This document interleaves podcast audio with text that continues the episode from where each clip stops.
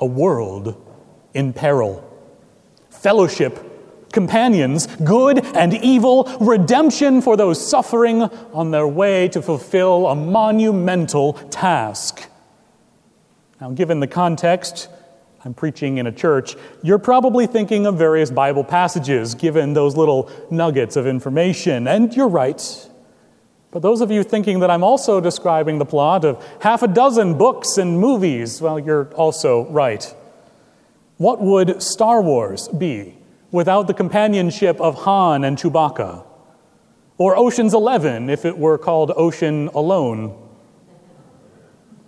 Doctor Who even explicitly calls its unlikely teammate to the nearly immortal Doctor the companion.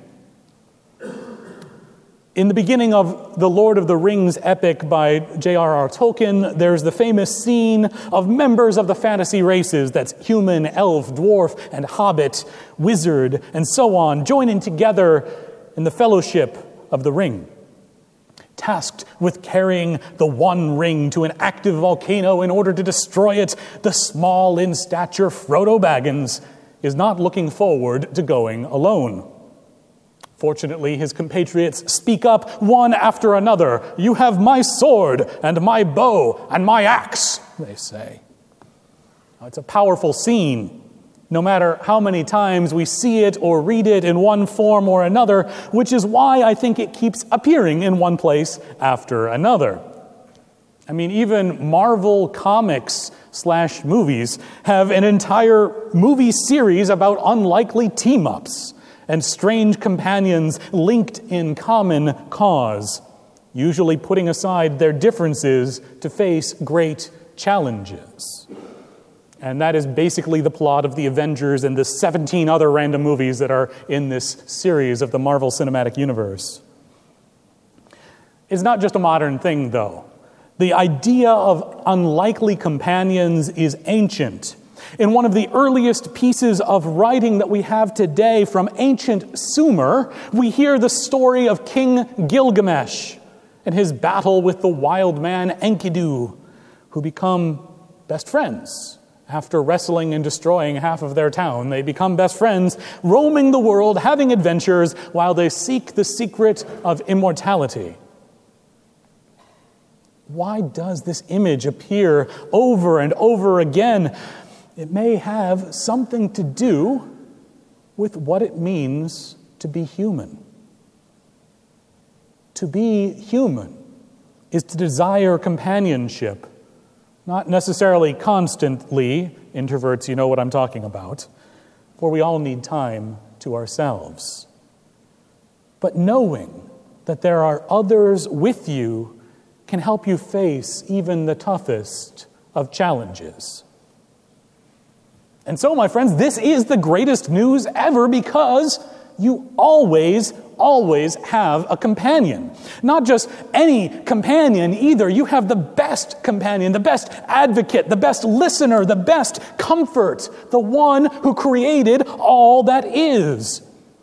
When Jesus was preparing for the ascension, he told the disciples that God will send another companion who will be with you forever. Soon the world will no longer see me, but you will see me. Because I live, you will live too. On that day you will know that I am in my Father, you are in me, and I am in you. I think Richard did a wonderful job in the children's sermon earlier of bringing this up.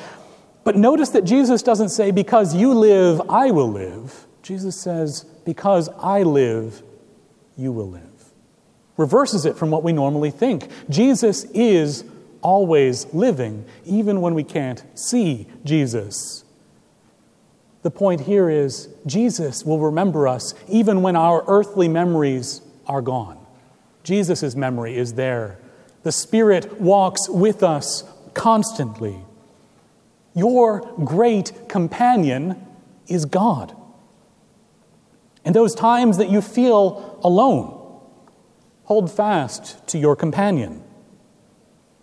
For the Spirit is always with you, and you are always with God. It's a simple statement, but it becomes more and more powerful the more you hear it and the more you think of it.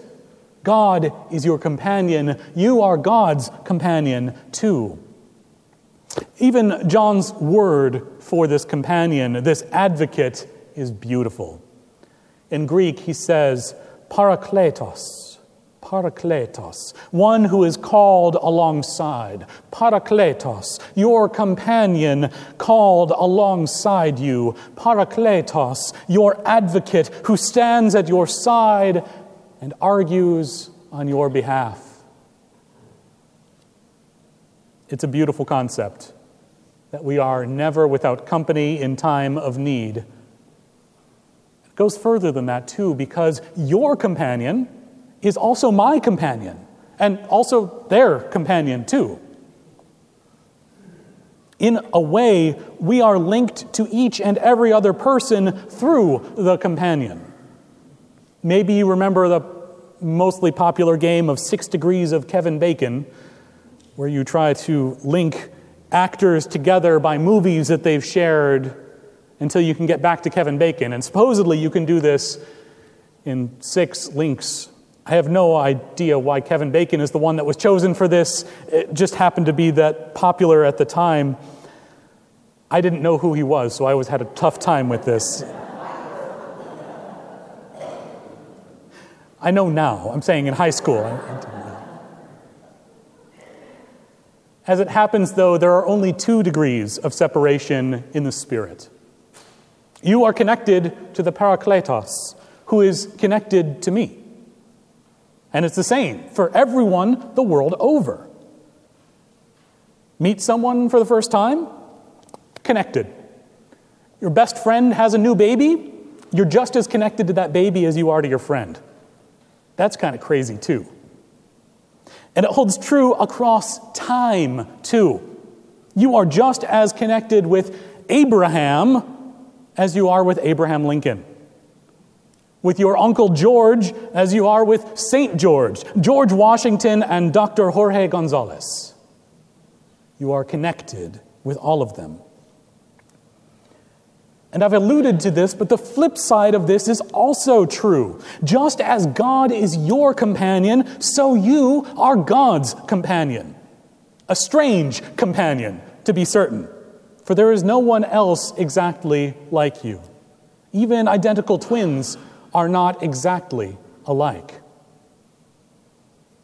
And there never has been anyone exactly like you either. You are fearfully and wonderfully made, as Psalm 139 puts it. God, who made you, was there in your childhood, in your teenage years, your adulthood, and yes, even when you have gained the crown of wisdom, God is there with you, calling you, saying, I love you, my strange and wonderful companion. Show my love to the world.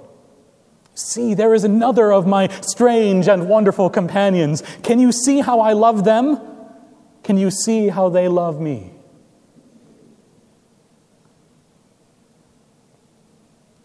That's what Paul was doing in Athens. Showing God's love, telling God's story, and helping to connect them to God and to each other. If you're not familiar with the story from Acts 17, Paul shows up in Athens telling people the good news of Jesus and the resurrection. Only some of the folks there think that Paul is preaching about two foreign gods, one named Yeshua and the other one Anastasia. Anastasia is resurrection. When we read in our English text, Jesus and the resurrection, that should be a capital R. They thought he was talking about a god named resurrection. A goddess, perhaps. It's a feminine word. So Paul is invited to appear before the Areopagus, the high council, and explain what he's talking about. And Paul leaps at the opportunity. Rather than dismiss these Athenians as having no idea who God is, Paul points out that God has already been active among them, even before Paul started preaching to them, showing them that they have already been worshiping God. He says, This God is the one who made the world and everything in it. God gives life and breath to everything, and God satisfies every need. For in God we live and move and exist. We live and move and exist. How can we live and move and exist in God and not know even a little bit about God and not know that all of us are in God together? Part of the genius of this message is that Paul uses their own poets, their own language, their own way of thinking and seeing the world to help them understand God's action in their lives. As some of your own poets have said, we are God's children. We are God's offspring. That's pretty impressive for somebody who spent maybe a few weeks in the city. He did not spend large amount of time in Athens and yet was able to pull this together from walking around and speaking to the people. I think that this is part of why we value stories of companions so highly. It touches something of our connection with God. When we tell stories of unlikely companions in history as well as in fiction, we recognize God's action in our lives and feel like we are a companion of the characters too. It's one of the great things about the Bible. We connect with the stories of God and how people have seen their walk with God through the centuries. Luke's story of Paul preaching to the Athenians becomes part of our story. Through these words, we see how the great companion was revealing God's self to the world. Paul's speech to the Athenians is short. The whole thing is only about 13 sentences in English, and it's only a few less than that in Greek. If you were called on to summarize your faith in 13 sentences or less, could you do it? Could you summarize your faith? Paul knew what he needed to say, and he even found ways of tying it in to those that were there. But I know I personally have been grateful for how people have summarized their faith, those that have come before and those that I encounter and, and ask about this.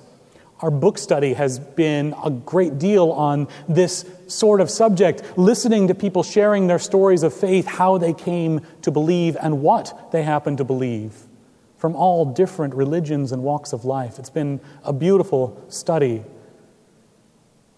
And it reminded me when I was reading the scripture passage of how Paul did this. It's not a new idea to tell people about your faith.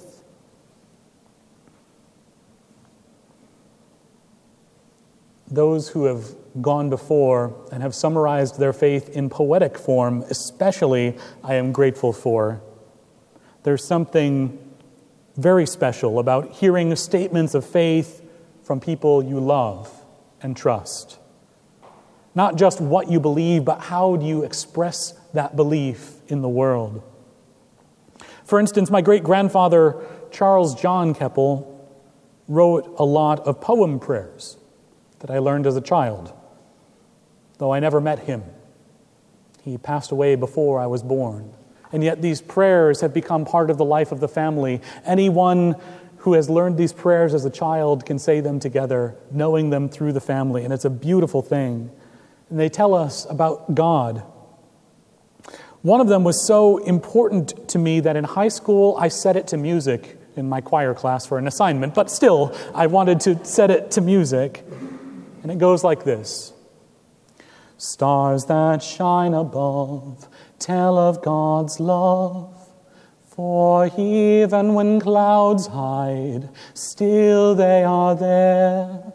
So we, dear Father, though shadows hide thee, know thou art keeping watch with tenderest care.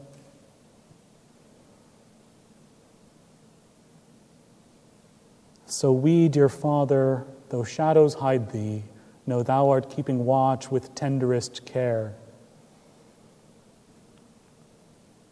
Since hearing these words as a child and incorporating them into my own faith, I've written my own statement of faith time and time again. It's, it's required in the Presbyterian Church USA call process and ordination. Oh my goodness, it's required over and over again. And yet, as much of a chore as it is, I highly encourage you to write or rewrite or re rewrite your own statement of faith of what it is to be God's strange and wonderful companion. Try it out. Take some time in prayer and contemplation. Feel how the great companion is with you and try to put it into words. You don't need to show these words to anyone if you don't want to, but just trying to put it into words leads to some of the most beautiful poetic statements of who God is.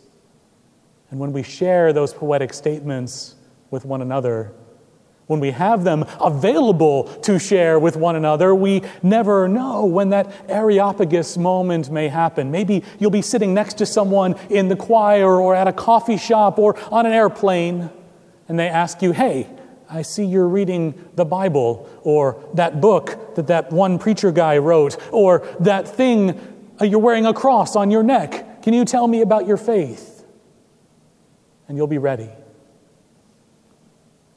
As Peter reminds us, if someone asks about your hope as a believer, always be ready to explain it. But do this in a gentle and respectful way.